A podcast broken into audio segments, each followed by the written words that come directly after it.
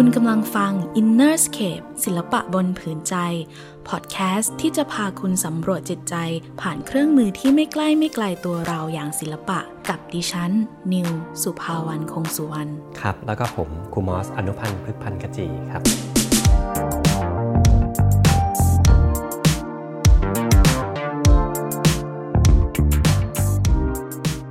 พอจะต้องเตรียมห้องให้ลูกแล้วหลายคนคิดไม่ออกค่ะว่าจะทาสีอะไรดีห้องควรจะเป็นแบบไหนบรรยากาศแบบไหนที่เหมาะกับลูกหรือเด็ก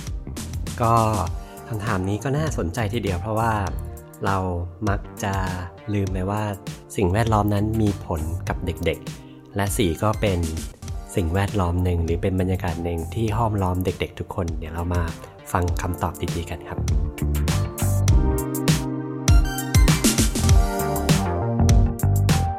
สวัสดีคุณผู้ฟังอีกครั้งนะคะวันนี้ก็อยู่กับรายการ InnerScape ศิลปะบนผืนใจเหมือนเคยค่ะแต่วันนี้เรามาพูดกันขยายไปกว่าผืนใจอีกเราพูดกันมาหลายครั้งแล้วไม่ว่าจะเป็นสีในกระดาษสีจากจักรวาลสีบนท้องฟ้าวันนี้เราจะขยับมาถึงบรรยากาศค่ะเพราะปฏิเสธไม่ได้เลยว่าบรรยากาศไม่ได้มีแค่ธรรมชาติบางครั้งเราถูกขอบเขตเรามีตึกล้อมรอบเราอยู่ซึ่งสิ่งเหล่านั้นค่ะสำคัญกับเราเหมือนกันแล้วก็เกิดคำถามสำหรับพ่อแม่หรือผู้ดูแลเด็กหลายคนเลยค่ะว่าเขาควรจะใช้สียังไงดีให้เหมาะกับเด็กให้เหมาะกับสภาพแวดล้อมสร้างสภาพแวดล้อมที่ดีให้กับเด็กเดี๋ยวครูหมอจะค่อยๆเล่าให้เราฟังค่ะแต่คำถามแรกที่อยากจะชวนคิดก่อนเลยก็คือว่าบางคนอาจจะคิดว่ามันต้องคิดไหมล่ะสภาพแวดล้อมแบบไหนเนี่ยมันต้องคิดมากขนาดนี้ไหมมันสำคัญยังไงครูหมอว่ายังไงคะครับก็ยังไม่ได้สวัสดีนะครับ ก็สวัสดีผู้ฟังทุกท่านนะครับนี่เราก็ไปเรื่องใกล้ตัวมากเลยแล้วก็จริงๆแล้วสิ่งที่เรากำลังพูดถึงเรื่องสภาพแวดล้อมเนี่ยตอนแรกๆก็ก่อนที่จะเข้ารายการก็ได้คุยกับนิวนอกรอบเนี่ยแล้วก็แต่ตอนเนี้ยสิ่งที่สำคัญที่สุดก็คือว่าสิ่งแวดล้อมหนึ่งก็คือคุณพ่อคุณแม่ด้วยแล้วก็ผู้คนที่อยู่รอบข้างของเด็กๆทุกๆคนนี่ก็เป็นสิ่งแวดล้อมหนึ่งสำคัญมากเลยทีเดียวเลยแล้วก็ยิ่งบรรยากาศในบรรยากาศแบบนี้เราจะเห็นได้ว่าเราหันไปรอบๆตัว เราก็จะรู้สึกได้เองว่าบรรยากาศรอบๆตัวเป็นยังไงผมหมายถึงไวรัสนะครับ เพราะว่าเวลาเราขึ้นอยู่บนที่สาธารณะต่างๆนะมันเป็นบรรยากาศที่ทุกคนมีความระแวงแล้วก็ความกลัวสิ่งสำคัญที่สุดก็คือไม่ใช่ว่าเราเห็นผู้คนเท่านั้นแต่บรรยากาศนั้นนะกลับมาที่ตัวของเราซึ่งเราก็สัมผัสได้จริงๆกับเด็กเองเนี่ยเราจะไม่ได้รับบรรยากาศแบบนั้นเลยนะครับ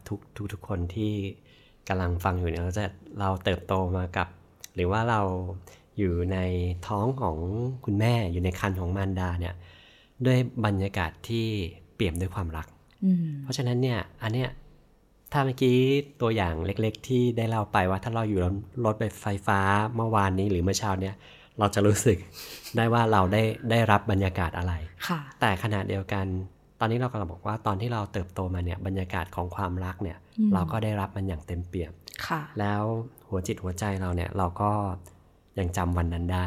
เพราะฉะนั้นนี่คือสิ่งแวดล้อมแรกถ้าในครรภ์ของมารดาเนี่ยเขาก็จะเปรียบถึงบ้านหลังหนึ่งนี่คือบ้านหลังแรกของเด็กๆเลยครับนิวผมยกตัวอย่างรูปภาพวาดรูปหนึ่งหลายคนเนี่ยอาจจะเคยเห็นผลงานของเด็กเล็กเลยอันนี้ต้องเรียกว่าประมาณขวบเศษๆเลยอาจจะมีรูปนี้ให้พวกเราได้เห็นแต่ผมเคยเห็นอยู่บ้างเหมือนกันนะเป็นรูปเหมือนกับทารกแล้วก็มีเส้น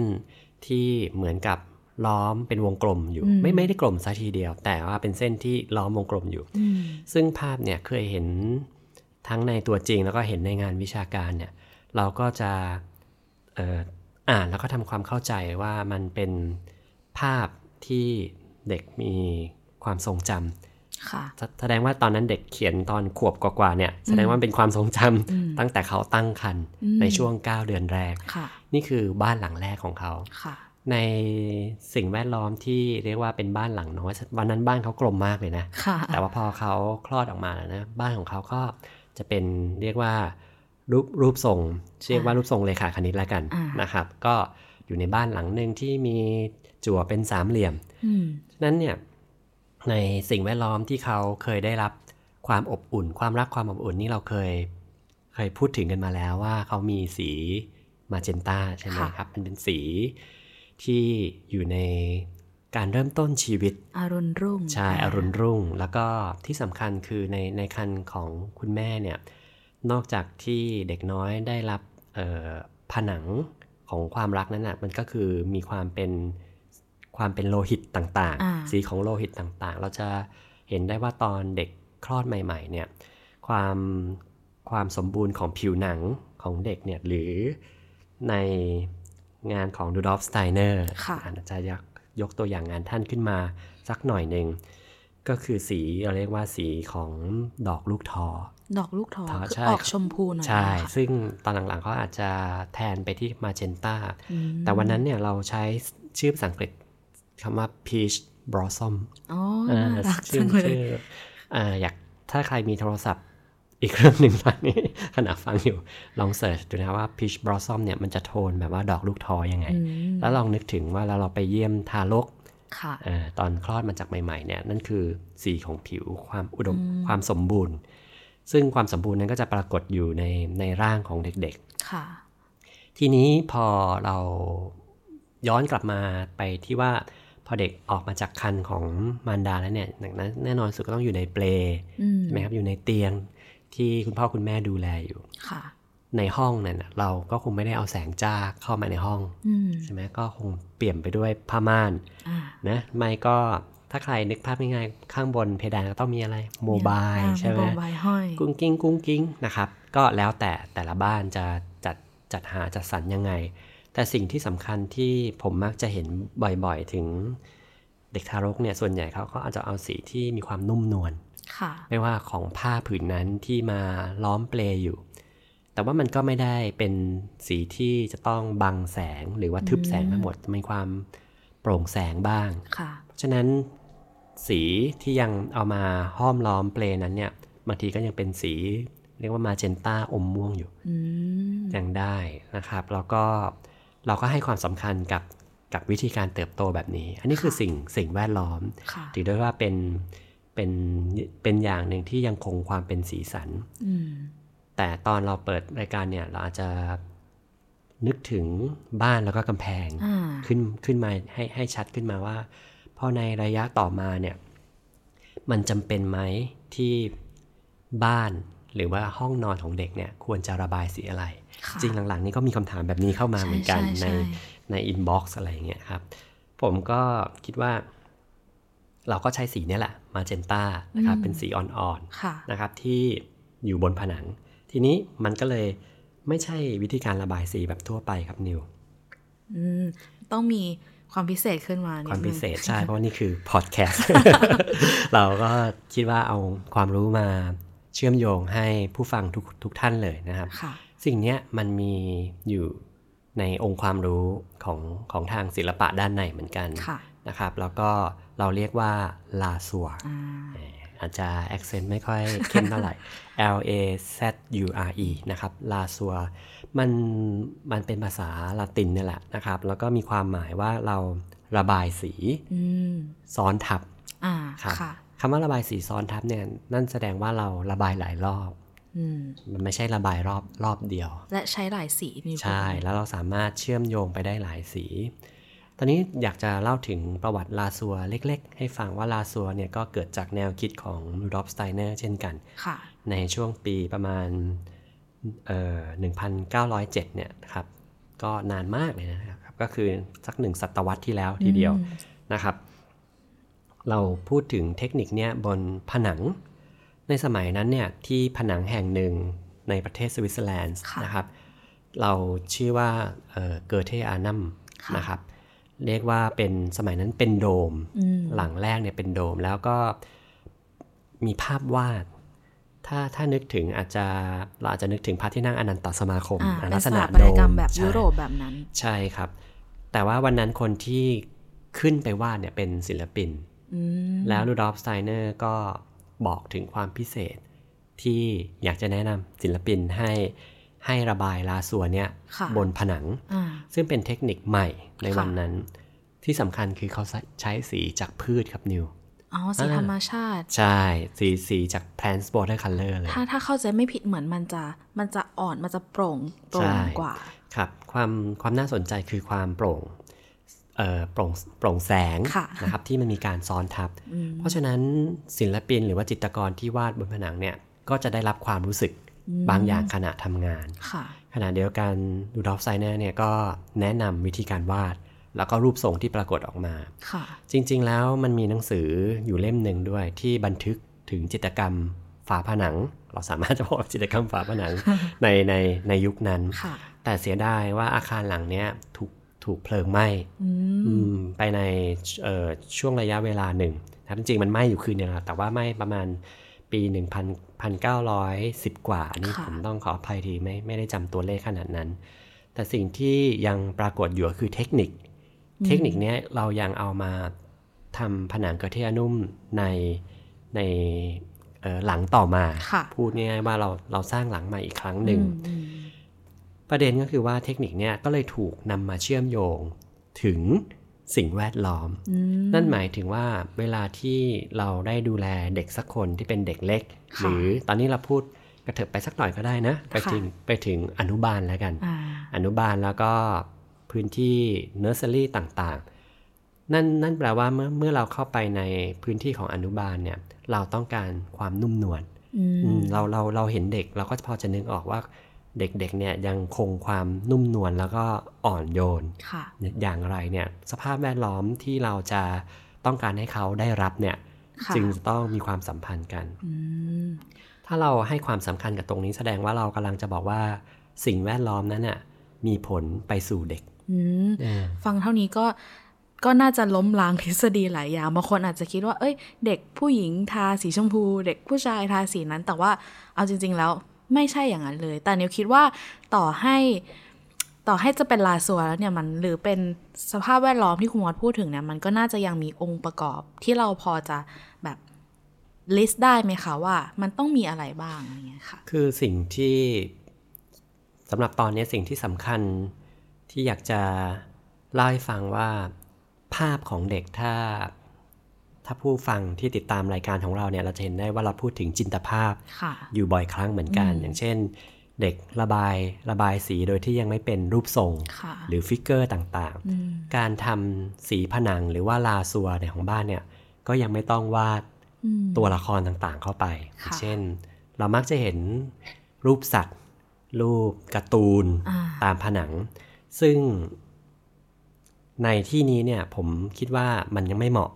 กับในห้องอนุบาลหรือเนอร์เซอรี่เราต้องการสีลักษณะที่ถูกวางลงบนผนังอย่างเรียกว่าไม่ได้มีรูปร่างรูปทรงแต่มันสามารถมีโทนสีได้อย่างเช่นเมื่อกี้เราพูดถึงโทนของสีดอกลูกท้อครับแล้วก็มันจริงๆโดยโทนของมันเองเนี่ยมันน่าจะออกเป็นเรียกว่ากึ่งพีชด้วยซ้ำในบางครั้งสำหรับโทนของเขาเพื่อว่าเด็กๆเวลามองผนังเนี่ยเขาจะได้รู้สึกผ่อนพักไปกับความโปร่งแสง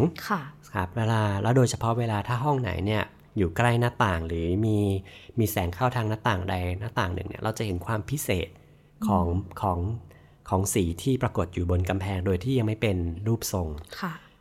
เด็กเนี่ยเวลาทำงานกับสีเนี่ยสายตาของเด็กก็ได้รับการผ่อนพักนะผมมีตัวอย่างเคสหนึ่งนะครับในเยอรมันนานแล้วนะครับเราเคยทำเทคนิคลาซัวเนี่ยแต่ว่าไปทำบนกระดาษซึ่งถ้าทำบนกระดาษเนี่ยเราก็จะมีอีกชื่อหนึ่งแต่ด้วยความที่ยังไม่อยากให้ผู้ฟังงงซะก่อนก็เอาเป็นว่าเปลี่ยนจากกำแพงไปเป็นกระดาษทีนี้เวลาเราทำงานกับกระดาษด้วยสีที่โปร่งแสงไปเรื่อยๆเนี่ยสิ่งสำคัญก็คือว่าสายตามันได้รับการผ่อนพักแล้วตาเนี่ยอย่างที่เราทราบก็คือมันเป็นผัสสะหรือประตูที่เรารับสารต่างๆมันก็จะได้รับความนุ่มของสีในแต่ละชั้นเข้าไปผู้รับบำบัดในวันนั้นเนี่ยเรียกว่ามีปัญหาเรื่องตามากทีเดียวนะต้องการผ่าตัดตาอย่างเร่งด่วนนะครับแล้วก็มีอาการทางต้อด้วยแล้วก็เกือบจะบอดด้วยนะครับ ในอีกไม่นานเนี่ยถ้าไม่ได้รับการรักษาเนี่ยนักบำบัดเนี่ยก็ทำงานกับสีที่มีลักษณะอ่อนโยนนุ่มนวลแล้วก็เต็มไปด้วยแสงลาสัวเนี่ยจะมีแสงอยู่ในสีฉะนั้นผมก็กลับมาที่ห้องอนุบาลของเราหรือห้องเนอร์เซอรี่หรือบางบ้านอาจจะเป็นเด็กเล็กที่ยังไม่ได้ไปอนุบาลเนี่ยเราก็เห็นว่าการที่เราเข้าใจว่าสีสดเข้มจัดเนี่ยเป็นสิ่งที่ดึงดูดเด็กผมว่าอันนี้เราคงจะต้องนั่งคิดใหม่อีกทีนึงว่ามันเหมาะสมกับเด็กจริงหรือไม่เพราะธรรมชาติของสีเข้มจัดเนี่ยมันอาจจะดึงดูดแต่คำว่าดึงดูดเนี่ยมันไม่ได้หมายความว่าเราสามารถอยู่ในนั้นได้นานหรือสามารถอยู่ได้ในตลอดเวลาฉะนั้นในงานสีที่เต็มไปด้วยความเฮลตี้เนี่ยเราจะต้องให้สีพอดีไม่ได้จัดหรือจางเกิน อันนี้ก็สำคัญแล้วก็น่าจะเป็นคำตอบว่าการระบายสีอย่างที่ครูมอสพูดอยู่ตอนนี้เราใช้คำว่าระบายสีทุกคำเลยแล้วก็เพื่อที่จะให้คุณพ่อคุณแม่เนี่ยแยกจากคำว่าทาสีเพราะว่าถ้าเกิดเราทาสีเนี่ยเราอาจจะไม่ต้องคำนึงอะไรเลยก็ได้เราก็จะทาไปตามพื้นที่ที่ว่างแต่พอเราพูดถึงระบายสีแสดงว่าแม้แต่รอยแปลงที่เราระบายไปบนผนังเนี่ยมันเปลี่ยนไปด้วยความอ่อนโยนความทนุถนอมการต้องการให้สีแต่ละสีเนี่ยเชื่อมโยงเข้าหากันยังไงแต่ย้ำก่อนว่าตอนนี้เรากำลังพูดถึงโมโนโทนอยู่ก็คือสีเดียวสำหรับเด็กเล็กเพราะฉะนั้นในห้องที่สีมันถูกระบายด้วยความสงบแล้วเนี่ยสีจึงออกมาสงบนิวก็อาจจะพอนึกภาพตามออกว่านิวได้ไปเยี่ยมอนุบาลที่หนึ่งอนุบาลบ้านรักใช่แล้วก็ได้เห็นงานลาสัวที่เรียกว่าเปี่ยมคุณภาพมากๆเลยนะครับนิวก็พอจะเห็นภาพว่าถ้าพวกเราคุณพ่อคุณแม่หรือคนทำงานกับผนังเนี่ยได้ระบายสีที่สงบลงบนผนังเด็กก็จะได้รับความสงบส่วนใหญ่งานลาสัวเนี่ยเราจะไม่จ้างนะทำเองครับจะเป็นงานของคุณพ่อคุณแม่ผู้คนที่อยู่ในบ้านหรือว่าผู้คนที่อยู่ในโรงเรียน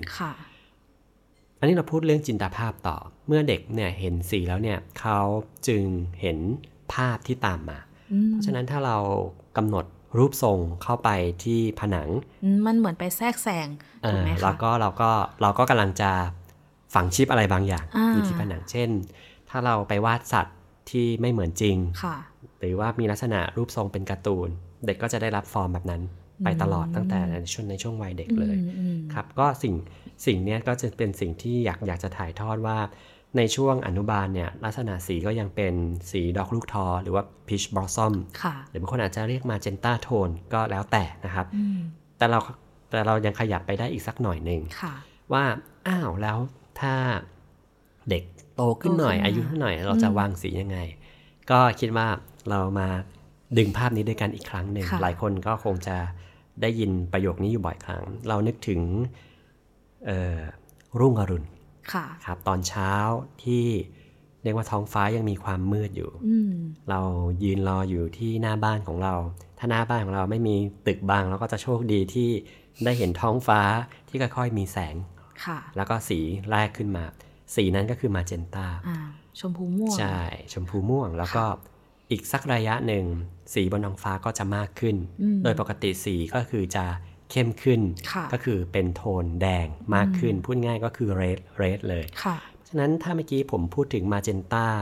คือสีของเด็กในวัยอนุบาลหรือเด็กเล็กสีแดงคือสีที่เด็กมากกว่าเรียกว่าประมาณ7ขวบขึ้นไปก็จะอมแดงมากขึ้นพอ8หรือ9ขวบสีก็จะอมออกส้มมากขึ้นเราจะเห็นได้ว่ามันไปตามดวงอาทิตย์มันมีลักษณะดึงขึ้นเรื่อยๆใช่ดึงขึ้นเรื่อยๆหลายคนอาจจะยังตามไม่ทันถ้าฟังพอดแคสต์ตอนนี้แต่ว่าแนะนำว่าเดี๋ยวให้ลองกลับไปตอนเก่าๆอีกครั้งหนึ่งแต่อยากจะบอกว่าทุกครั้งที่เวลาผ่านไปในตอนเช้าเราก็จะตื่นขึ้นมากเรื่อยๆเช่นถ้าเรา8โมงเราก็จะไม่งงเงี้ยเหมือนตอน6โมงฉะนั้นในการเปรียบเทียบเนี้ยให้กับในวัยเด็กเนี่ยเพื่อให้เห็นว่าเด็กจะค่อยๆตื่นรู้ขึ้นไปเรื่อยๆเราจะเห็นได้เลยว่าคำถามที่เด็กมีกับเรา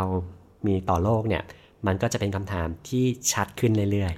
ๆแต่ว่าตอนเด็กๆเนี่ยหรือว่าเด็กเล็กเนี่ยเขาอาจจะไม่ได้มีคำถาม เขาอาจจะไปหรือว่าสอดคล้องไปกับผู้ใหญ่เล่านิทานสักเรื่องเด็กก็ยังยิ้มหวานแต่ว่าถ้าเขา8ถึง9ขวบเขาจะมีคำถามให้คุณพ่อคุณแม่นั่งเกาหัวหน่อยๆว่าจะตอบยังไงดี อันนี้คือความตื่นของเด็กเหมือนกันมีตัวตนเพิ่มเข้ามาเรื่อยๆใช่อันนั้นก็คือเป็นสิ่งที่สอดคล้องกับสีเพราะฉะนั้นสิ่งแวดล้อมจึงมีผลเพราะว่าเรากำลังพูดว่าเรากำลังจะประคับประคองเรากำลังอบอุ้มเพราะฉะนั้นสิ่งเนี้ยเราจึงรักษาไว้เราจึงรักษาบรรยากาศห้องเรียนที่เด็กได้มาโรงเรียนหรืออนุบาลเนี่ยในความหมายคืออาทิตย์ละ5วันเนี่ยก็ยังมีสีที่ยังประคับประคองของเขาอยู่ผมอยากจะพูดไปถึงว่าเสื้อผ้าในวันเสาร์อาทิตย์หรือวันธรรมดาของเด็กๆเนี่ยก็ควรจะเป็นเสื้อผ้าธรรมชาติก็ได้เสื้อผ้าที่เราไปย้อมเองมานะครับก็จะเหมาะสำหรับเด็กแล้วจะเห็นว่าสีที่เรากำลังพูดถึงตอนนี้ไม่ได้เป็นสีที่เข้มจนเกินไปและเราก็รักษาสภาวะที่เด็กจะไม่รู้สึกตื่นไปมากกว่าวัยมากเกินไปค่ะนี่ก็จะเป็นสิ่งที่อยากจะพูดว่าสิ่งแวดล้อมมีผลยังไงเราอาจจะติดตามกันตอนหน้านะถ้าเราพูดถึงว่าแล้วคุณพ่อคุณแม่ล่ะเป็นสีของเด็กไหมคุณครูเป็นสีของเด็กไหมและเนื้อหาที่เด็กเรียนรู้เป็นสีของเด็กไหมค่ะวันนี้ก็ทุกคนคงได้รู้จักลาซัวกันมากเพิ่มขึ้นแล้วแต่ว่าถ้าใครยังไม่เห็นภาพเนี่ยเดี๋ยวให้ลองดูโปสเตอร์ของพอดแคสต์ตอนนี้ก็ได้หรือว่าดูหนังสือของครูมอสก็ยังได้นะคะก็เราได้รู้จักศิลปะแบบใหม่ได้รู้ว่าเด็กในแต่ละวัยเหมาะกับอะไรทีนี้สมการทั้งหมดสำหรับหลายคนก็คงเปลี่ยนเหมือนกันในวันนี้แต่เราจะค่อยๆเดินทางกันไปต่อในตอนหน้านะคะว่าองค์ประกอบอะไรหรือสิ่งแวดล้อมอะไรอีกที่มีผลกับเด็กและอยู่ใกล้ตัวเด็กรอติดตามตอนหน้าพร้อมกันนะคะขอบคุณค่ะสวัสดีครับ